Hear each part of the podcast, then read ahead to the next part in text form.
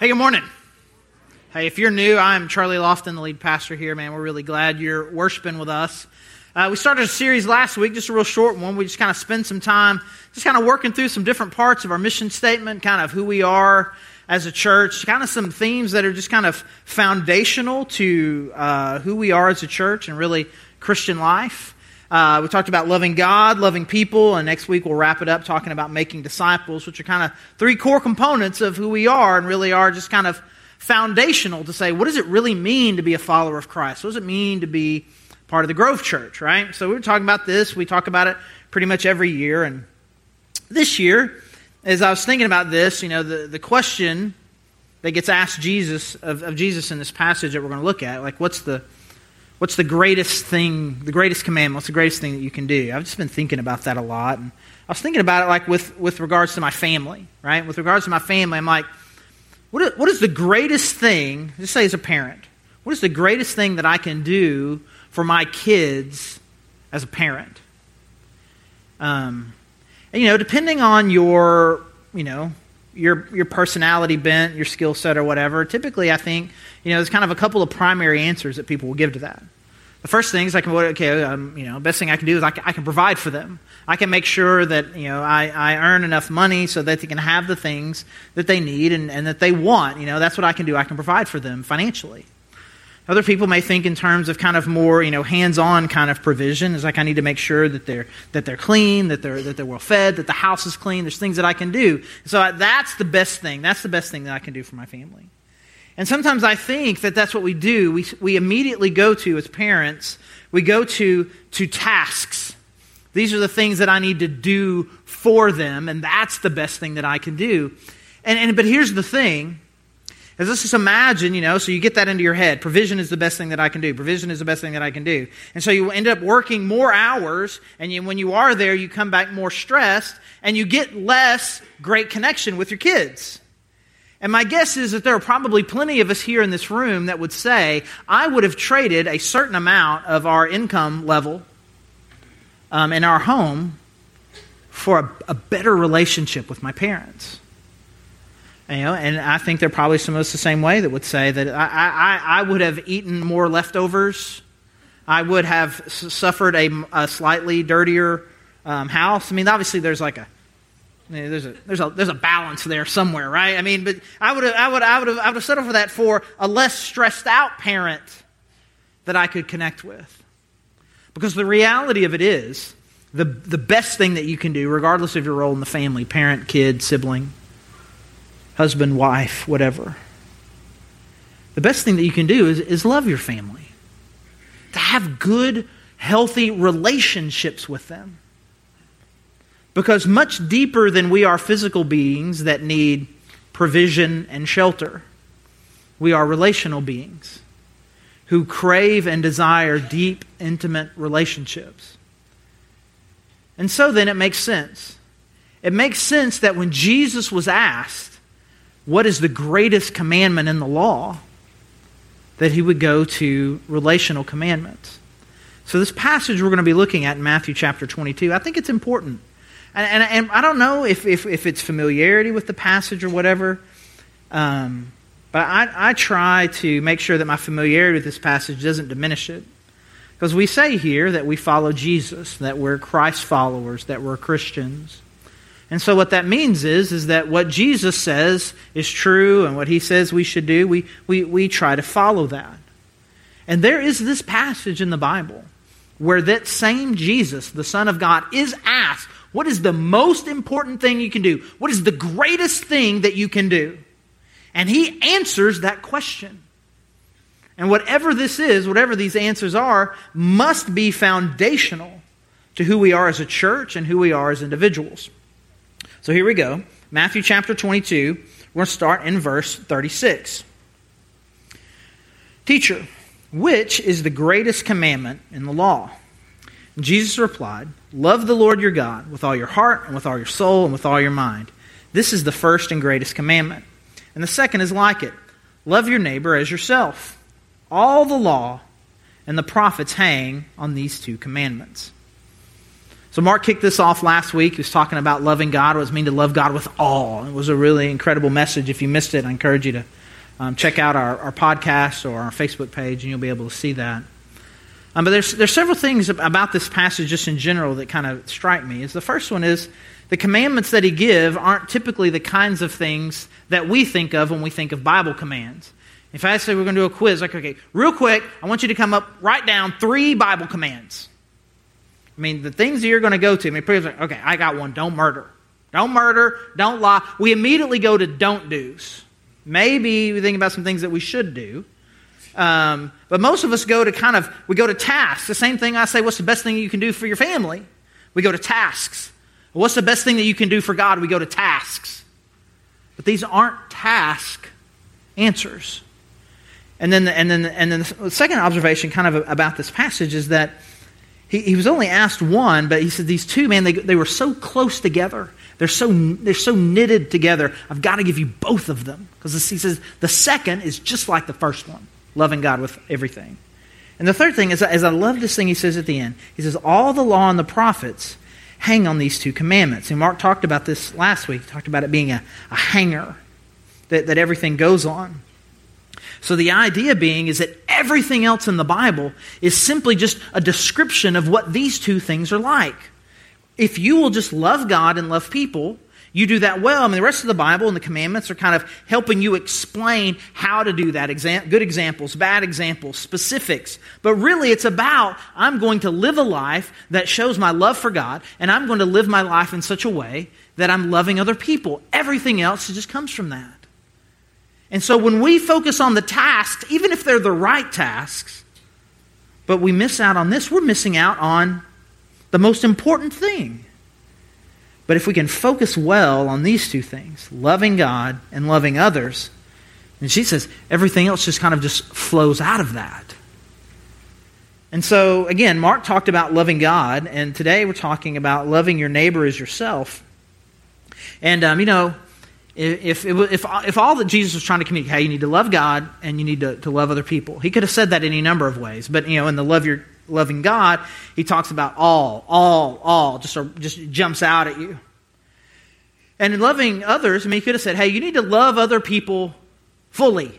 You need to love people deeply. You need to serve people. He could have said any number of things to communicate the same basic idea. But what he said was, you need to love your neighbor as yourself. You need to love your neighbor the same way that you love you. And this, this hit me just kind of several years ago that we just kind of skip past that part and just think, okay, you need to love people. Let's talk about what love means.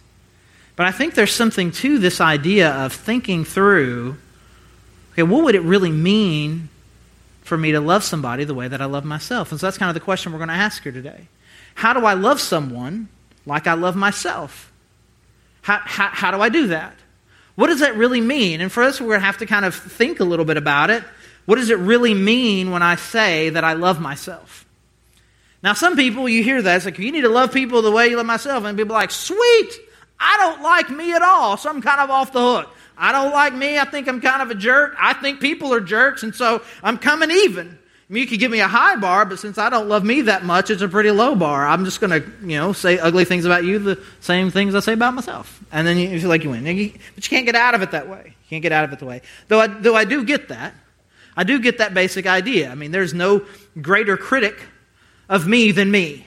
No one calls me worse names than I call myself. No one thinks, um, uh, criticizes and critiques the things that I do and say more harshly than me. It would be impossible. Cumulatively, I don't think all the people in the world could do that.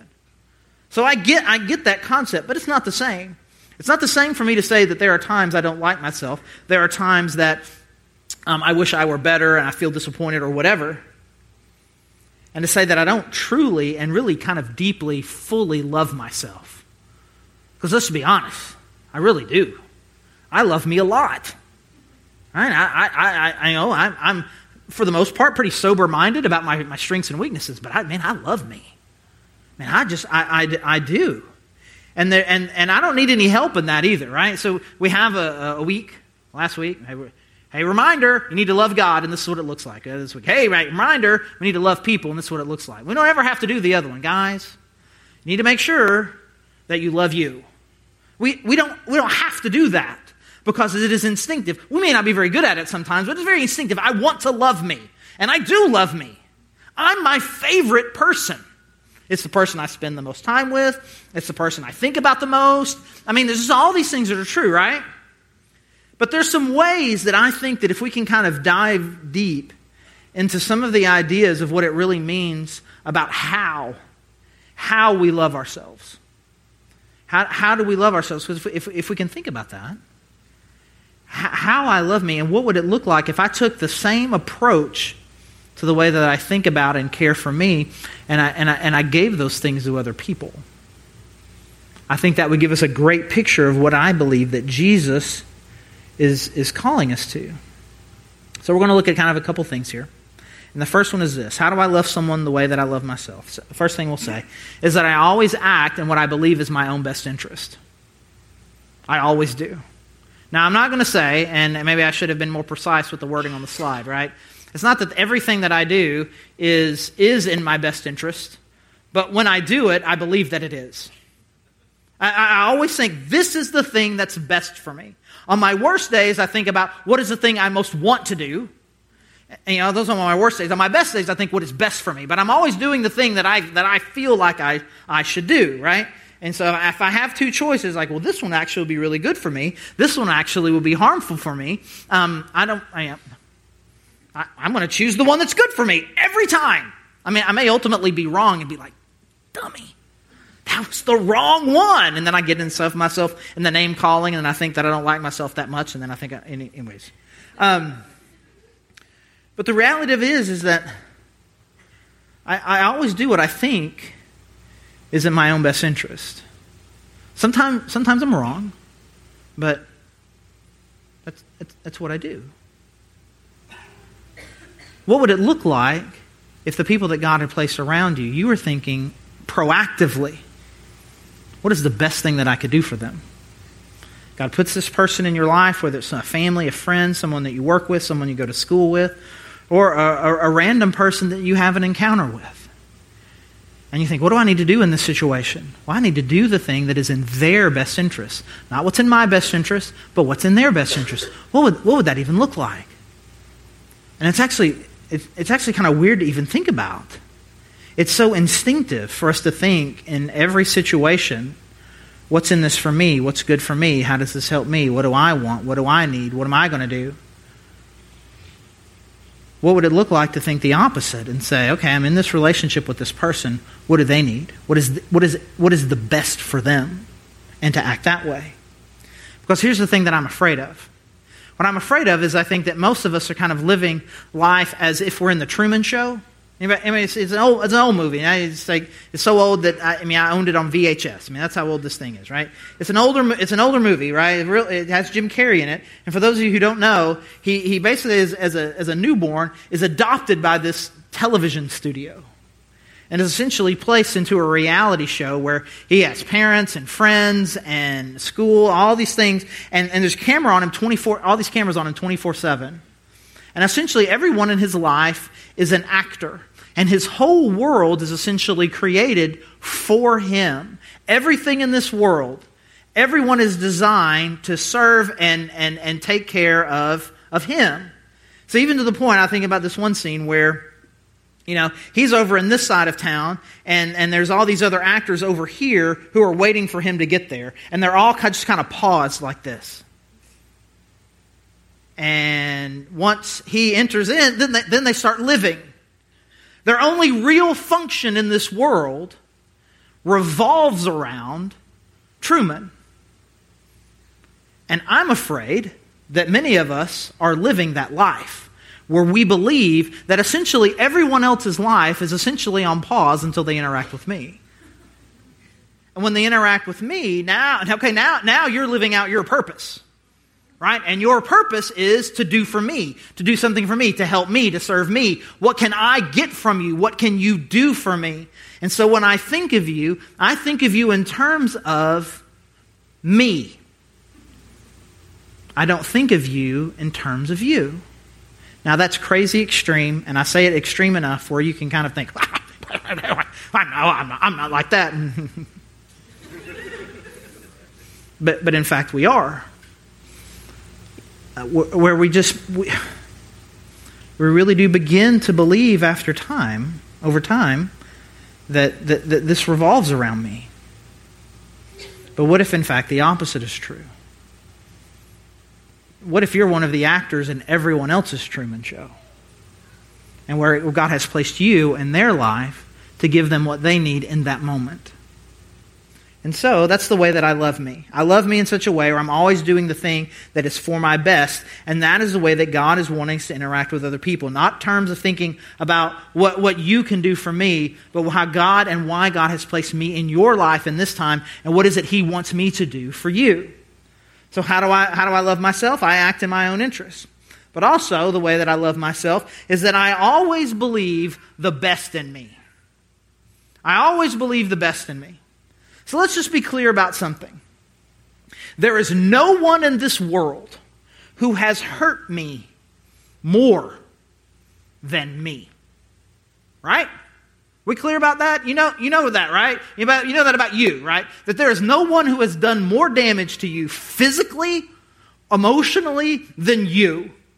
The, you. You are a product of your own worst decisions. I don't think that cumulatively all the other people in the world have done more damage to me than I've done to me. I mean, no one has. I mean, I just like I, I hurt myself. I do stupid things. In fact, in fact, there was this time in my life where um, um, people would come up to me and they'd be laughing. I'm like, what? It's like, dude, I was about. Do you remember that time when you said? And I was just like, oh, no. Because I knew whatever was about to come out of their mouths was going to be something I wish I hadn't said. And, I, and I'm trying to think about what, I'm, my brain going, what is he about to say? So he's coming to me. Okay, Joe's coming to me, and I'm sitting here with Tim. It's that thing I said about Tim he's going to remind me of that thing that I said about this guy, and he thinks it's going to be funny, and Tim is going to think that I know. He says, "Yeah, man, yesterday we were hanging out, and you were saying that thing about him." I'm like, "Oh no!" And I just think, man, how is it that I'm always doing this? I'm always just popping my mouth off and hurting people, and it just makes me feel. I think, why am I like this, right? So I make a decision, right? I made a decision. I made a decision. I just don't want that. I just don't want that to happen anymore. I don't. I don't want to do that anymore. I want, I want to speak in a way that is going to encourage other people. That's going to help other people. but I'm my own worst enemy.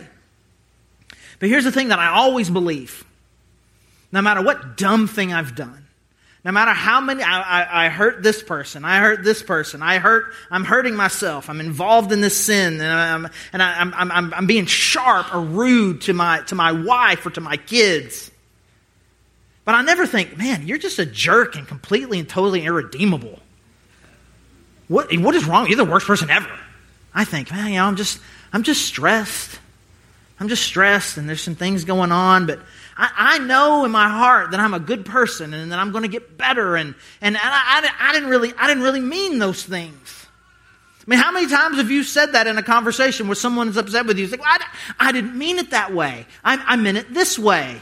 And, and it, just, you, are taking it the wrong way. In fact, if you, if you look at it from this way, this thing that I said wasn't nearly as bad. In fact, it's probably good. So I put on these lenses that say, uh, you, you should see me, I see me in the best possible light.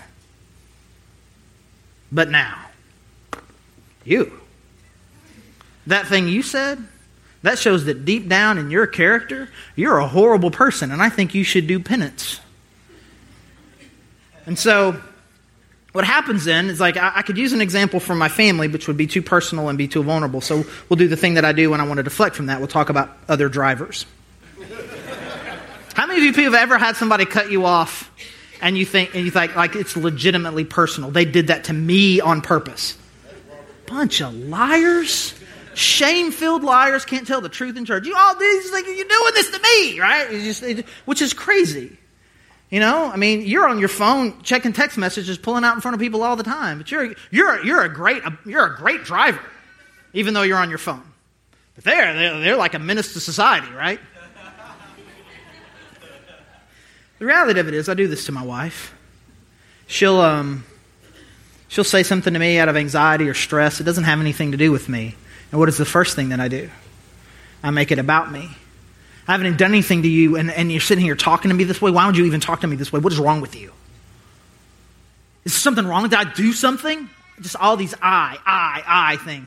I mean, how, what kind of person would even talk to someone this way? I haven't even done anything to you, and you're talking to me this way. I do the same thing to her. It's like, oh, it doesn't have anything to do with you. I was just stressed at work, and I'm. I, I, I, so she's terrible, and I'm fine. And so what she does, she does this thing to hurt me, and I view it as like, well, this is personal, or she's vindictive, and so then I do the thing that I do, which is I begin to pout and, and passive aggressively punish her for, for, for some period of time. That'll show her. I'm just gonna sit on my chair and look at my iPad till she realizes who she really has hurt.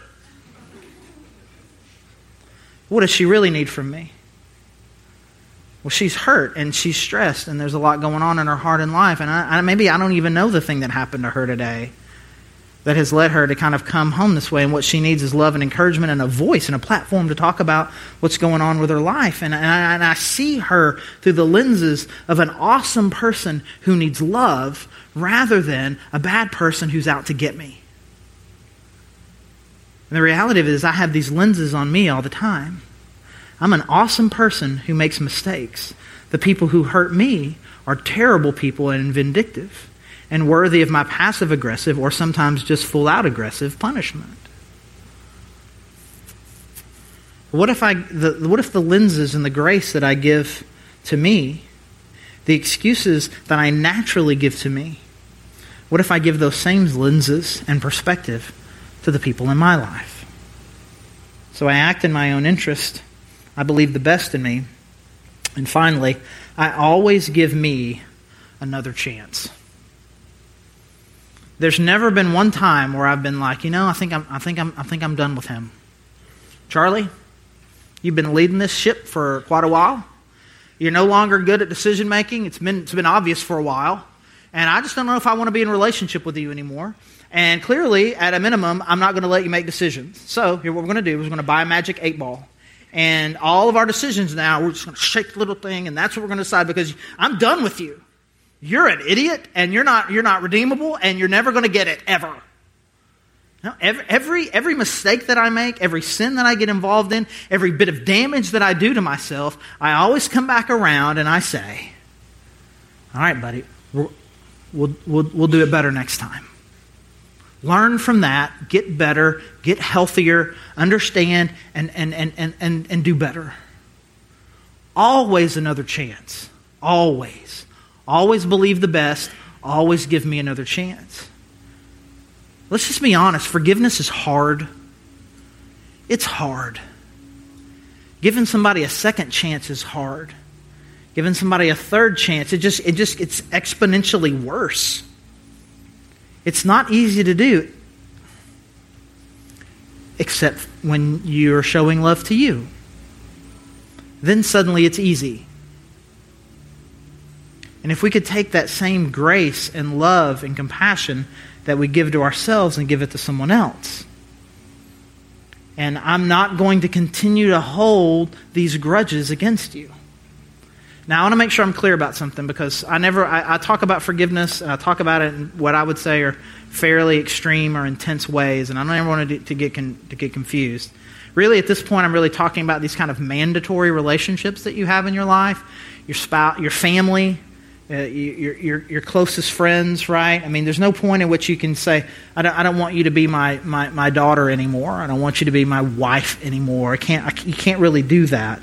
But there are some optional relationships in your life where I would encourage you to forgive, but it doesn't mean that you don't move on. So, because sometimes a really bad boyfriend can say something along the lines of, Oh, I know I've hurt you, but I just want you to give me one more chance. God wants you to give me one more chance. Jesus said we got to give one more chance. I'm going to give you chances over there right? Get, you, you don't have to keep that. So these, and we're trying to evaluate whether or not someone wants to be a, a, like an intimate partner or a, um, a, a, best friend. We forgive, but that doesn't mean we don't kind of move them out a level and kind of in our circle, right? So don't. Some, sometimes this gets. I don't We never want this to be justified for uh, abuse of some kind. But the reality of it is that most of the unforgiveness that's happening in our heart does not rise to the level of physical or emotional abuse, but is really just about a very selfish approach to life that says hurting me rises to a different standard than me hurting me or me hurting you. But the reality is, is that God is calling us to have a perspective that says, I'm going to give people another chance. Because, I mean, there's some extreme things that Jesus said. Saying love your neighbor as yourself is a pretty extreme statement. Forgive others the way God has forgiven you is a pretty extreme statement. These are, these are things that kind of call us to a really, really high bar. But the reality of it is, what Jesus said was if we do these two things well, then everything else, everything else will flow out of this. It is the foundational piece of your life. It, will, it is the thing that will give you the most clarity of purpose. Even if I were to encourage you today, okay, guys, for this one message, I'm going to tell you to do something incredibly selfish, to act exclusively in your own interest. I would tell you to do the very same thing because this is the thing that helps us be who we were designed to be and live life to the fullest. I am in a right relationship with my Creator who has given everything to me. And I'm living a life by design of what God has called me to do, which is to be in relationship and to be a servant of those around me. Because if we can figure out these two things, then all these other things that you come in here stressed about, probably, I wish we talk about this today. I wish we talk about this today. I'm worried about this. I'm worried about this. I don't know how to do this. I don't know how to do this. If you do those two things well, then what you'll find is that everything kind of hangs on those two. But we spend so much time stressed over here, worrying about these things, but I'm not, I'm not getting my relationship with God right first and I'm not living my life like a servant. It'd be imagine how, how many, it'd be, it'd be amazing, right? How many of your selfish concerns would go away if you just thought a little bit differently about the people that God put in your life. They're not here for me, I'm here for them. So let's just spend some time just asking, thinking, praying. Uh, what would it take, God, for me to kind of just put on these different lenses and be able to love deeper and better? And so there's a couple things, a couple of, you know, kind of, you know, uh, application points I would love to shoot at you. And it's the things that we talk about all the time. You know, we're sitting here kind of going back to the foundation of kind of what it means to be a follower of God, which is to be in right relationship with God and good relationships with other people. And the way that we can do that here is you're never going to be able to do something as hard as this by yourself. I mean, obviously, by definition, you can't love other people well by yourself. And we have to, for some of us, we're going to have to stop being so isolated. And we're going to have to step out there. And I encourage you to find a community. And here we, we have these small groups, and they're launching in a, in, in a couple of weeks. And I encourage you to get around a group of people who can encourage you to be this best version of you, to get in the right relationships with other people. I encourage you to get around these people who can encourage you to be in right relationship with God, to be in these kind of healthy relationships. So I encourage you to find yourself a small group. Second, I would encourage you to find a place where you can serve. And um, that, that can be in your community in some way, some way that you, you, know, you can serve the poor, serve in missions for people who are, who are far from God, serving in your neighborhood. There's lots of different ways. But I encourage you also to find a place to serve here. Because too many of us, I think, come to church with a, with a Truman Show kind of mentality. What is this place going to do for me today? And we're glad to do that. We are glad to serve you and hope you have an incredible encounter with God and are challenged in your life. But what if you also came here with the attitude of what, what can I do to give to someone? As you've seen all these Grove Kids shirts everywhere and, and signs and donuts and all these kinds of things. I mean, what an, what an incredible thing to do. Guess what I did today? I, I feel like the, the God of the universe spoke to me today and grew me, and then I was able to invest in the life of a kid. The healthiest people I know are the people who are both growing in their relationship with God and also giving their life away. So I encourage you, these really kind of this basic foundational sermon that we do some very foundational, basic church applications to them. I'm going to find a small group, I'm going to get connected well there, and I'm going to find a place to serve. So, as always, we have response time. There's lots of things. Our prayer team is back there. Would love to pray with you if you need that. Um, the communion is available. Um, there's prayer candles. There's a cross where you can pray. We're going to be worship. We're going to give. I just encourage you to kind of take some of these tangible responses towards God. And let's pray for each other that we will be defined individually as a church as, as, as a group of people who love well. Let me pray.